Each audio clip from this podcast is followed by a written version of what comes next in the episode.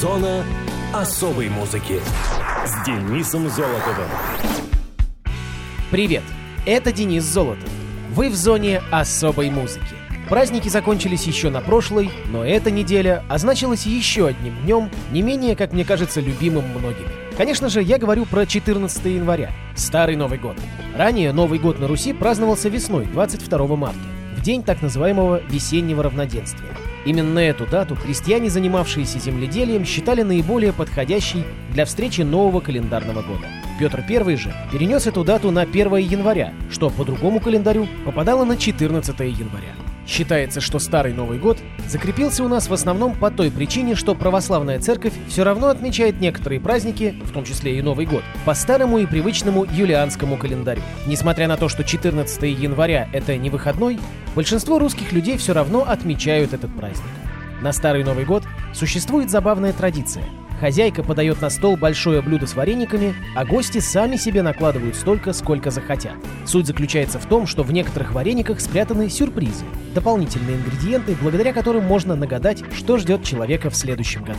К примеру, гречка означает хорошие новости, монетка – финансовое благополучие, а творог оповещает о возможном появлении новых друзей. Эта игра очень нравится детям, хотя и взрослые с удовольствием ждут появления вареников на столе. В некоторых странах, таких как, например, Уэльс или Швейцария, есть свои аналоги этого праздника. Суть его примерно такая же. Отмечается Новый год по старому доброму юлианскому календарю. В этот день маленькие дети ходят по домам и получают от взрослых различные подарки. Интересно, что каждые сто лет разница между григорианским и юлианским календарями немного увеличивается, поэтому, начиная с 2100 года, люди будут отмечать этот праздник на один день позже. На Руси в Старый Новый год утром обязательно варили кашу, ведь именно по ней должно быть видно, каким будет следующий год. Каша должна быть наваристой, густой, в нее необходимо добавить масло. Тогда в наступившем году будут царить гармония и достаток. Те, кто верит в приметы, могут также попробовать сварить свою староновогоднюю кашу. Ну а мы по традиции переходим к музыкальным датам и событиям второй недели января. Мус-именинник. 12 января 1958 года родился Александр Пантыкин, советский и российский рок-музыкант, композитор, лидер группы Урфин Джус, имеющий неформальный титул «Дедушка уральского рока». Александр Александрович Пантыкин родился в Свердловске, ныне Екатеринбург. В 1981 году он закончил физико-технический факультет Уральского политехнического института по специальности инженер-технолог. В 1985 году окончил эстрадное отделение Свердловского музучилища по специальности джазовое фортепиано, а в 1994-м Уральскую государственную консерваторию по специальности композитор. В студенческие годы Александр играл в группах «Слепой музыкант» и «Сонанс», а в 80-м организовал коллектив «Orphan Juice». 1982 Пантыкин выступил в роли продюсера и клавишника на записи альбома «Переезд» группы Nautilus Pompilius. С Наутилусом ему также пришлось сотрудничать еще два раза. В 89-м запись альбома «Человек без имени» и в 93-м участие в трибьюте «Отчет» 83-93. Также Пантыкин принимал участие в записи сольного альбома Егора Белкина «Около радио» и диска «Тацу» группы «Настя». 1986-1990 годах Александр был участником группы «Кабинет».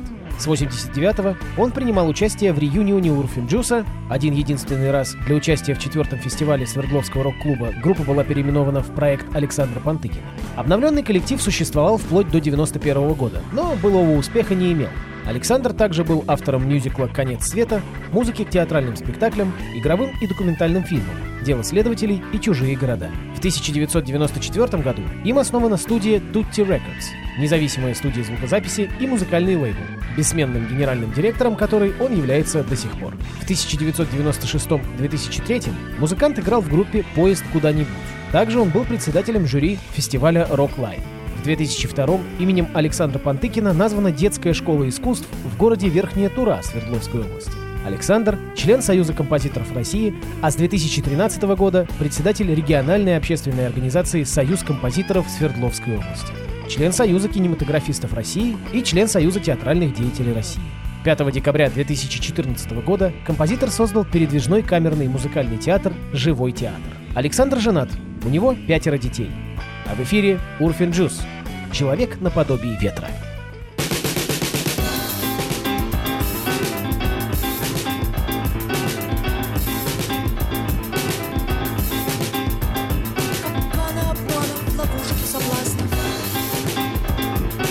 ставят и ставят напрасно, напрасно.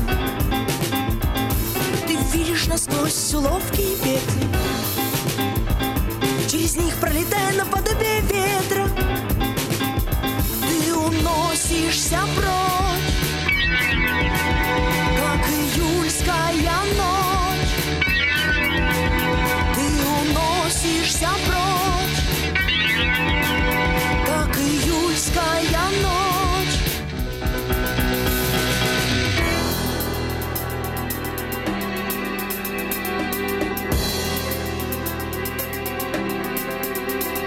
На танцы, на звуки, на лунном луче горцуешь ты ловко. Делается очередной поворот Кружится очередная уловка.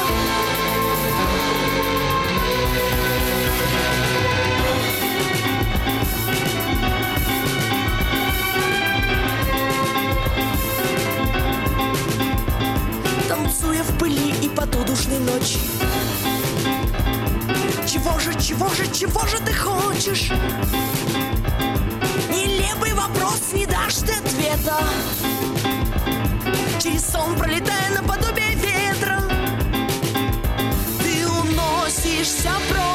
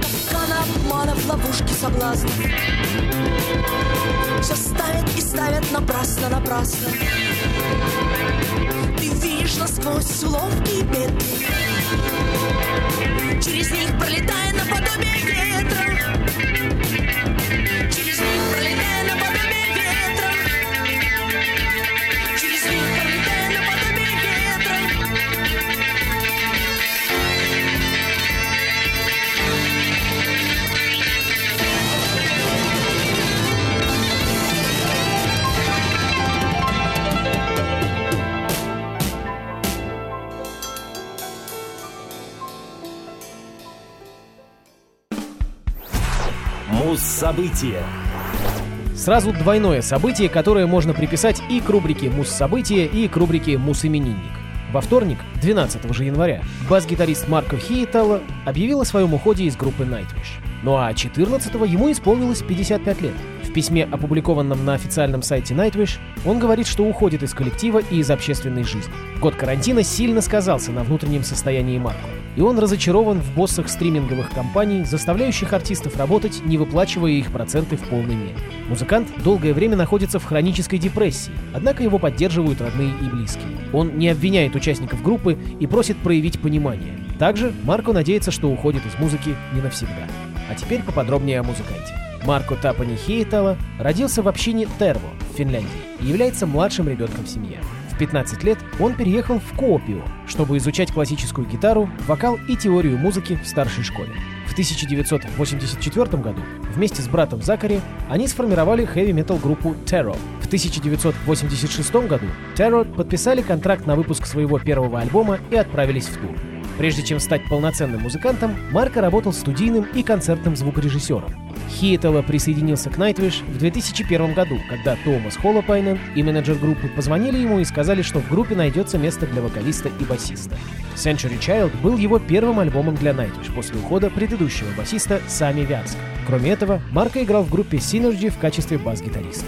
В 2002 году, до своего прихода в Nightwish, он принял участие в записи альбома Secret Visions Power Metal группы Virtuosity, студийного проекта финского гитариста-виртуоза, известного под именем Джейрон Себастьян Рейвен. Присоединившись к Nightwish, Хиетела стал петь в некоторых песнях в дуэте с Тарией Турнер. Лидер и композитор группы Томас Холлопайнен придал Nightwish новое звучание с помощью резкого и хрипловатого голоса Марка. Знаменитый пример — кавер Nightwish на арию «Призрак оперы». В ходе выступлений Тария брала передышки, во время которых исполнялись музыкальные композиции. С появлением Марко Nightwish стали играть каверы на различные известные песни с его вокалом. Так они исполняли Crazy Train Оззи Осборна, Wild Child Wasp, Symphony of Destruction Megadeth, High Hopes Pink Floyd и другие. Некоторые из этих каверов вошли в релизы группы. В 2006 году Марко участвовал в записи дебютного альбома Lucidity нидерландской симфо-метал группы Delane, где выступал в качестве бас-гитариста и вокалиста на некоторых треках. После ухода Туренен из Nightwish, Хейтелла участвовал в производстве альбома Dark Patient Play, который был выпущен в сентябре 2007 года. Он спел несколько песен и написал музыку для композиции The Islander, в которой он также играет на акустической гитаре. Хейтелла упоминается вместе с Холло Пайненом как соавтор в песне The Crow, The Owl and The Dove из альбома 2011 года Imaginero. Марко участвовал в большом количестве сторонних коллективов как приглашенный участник, так и на постоянной основе. Свой первый сольный альбом «Мустен Сюдамен Ровио» Хиетела выпустил в мае 2019 года. 12 января 2021 он объявил об окончании карьеры. Музыканты Nightwish ответили на это заявление тем, что отыграют запланированный мировой тур Human Nature с сессионным бас-гитаристом, а также что уважают решение Хиетелы и желают ему всего самого лучшего. От дальнейших комментариев коллектив отказался. За дополнительной информацией, кстати, ныряйте в наш канал на YouTube «Зона особой музыки». Ну а на радио ВОЗ Nightwish и трек под названием «The Phantom of the Opera».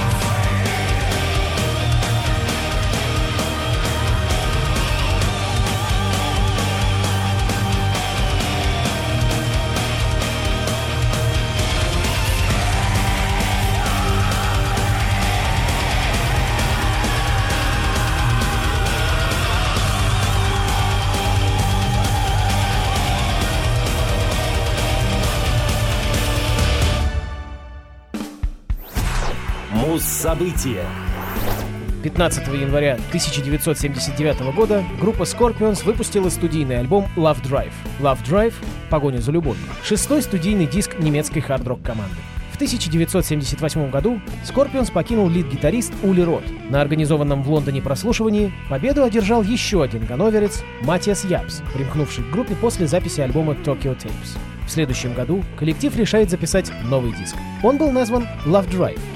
Во время записи альбома в группу вернулся брат Рудольфа Шенкера Михаэль, заменивший Япса. Однако во время тура Япс заменил его окончательно и до сих пор является членом группы. Love Drive был внесен англоязычным информационным веб-сайтом IGN в список 25 самых известных рок-альбомов. Диск попал в американский хит-парад и продержался в нем 30 недель. В Англии пластинка находилась в списках 11 недель. 26 мая сингл «Is There Anybody Out There? Another Piece of Meat» достиг 39 места в Англии и удерживался в списках 4 недели. 25 августа песня «Love Drive» поднялась в британских чартах до 69 места. Обложка пластинки вызвала большие споры своей провокационности. На ней изображены мужчина и женщина в вечерних костюмах, сидящие на заднем сидении авто. Казалось бы, ничего особенного, но правая грудь женщины обнажена, и ее скрывает лишь жвачка, которая тянется от руки мужчины. Фотомонтаж сделан дизайнерской фирмой Hypnosis. После выпуска альбома обложка наделала немало шума, и первоначально диск продавали в бумажной упаковке. Журнал Playboy назвал художественное оформление Love Drive лучшей обложкой альбома 79 года. Последующие выпуски пластинки имели просто изображение синего скорпиона на черном фоне. Кстати, это не первая проблема Scorpions с обложками дисков. Ранее из-за обложки альбома Virgin Killer группу обвинили чуть ли не в распространении детской порнографии, и потому существует тоже несколько вариантов этой обложки. В 2015 году альбом был ремастерован и дополнен в рамках серии юбилейных переизданий 50th Anniversary. А в эфире композиция Scorpions с диска Love Drive под названием Always Somewhere.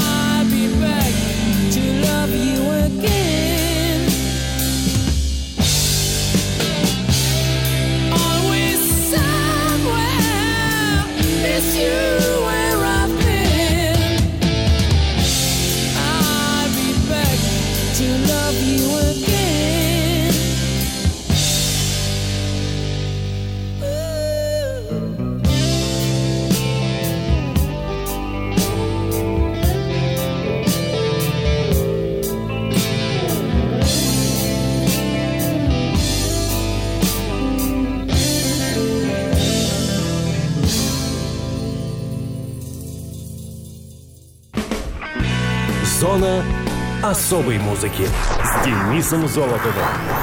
Хочешь услышать о своем любимом исполнителе? Записывай адрес зона дефис музона собака яндекс.ру. А на сегодня все. Счастливо.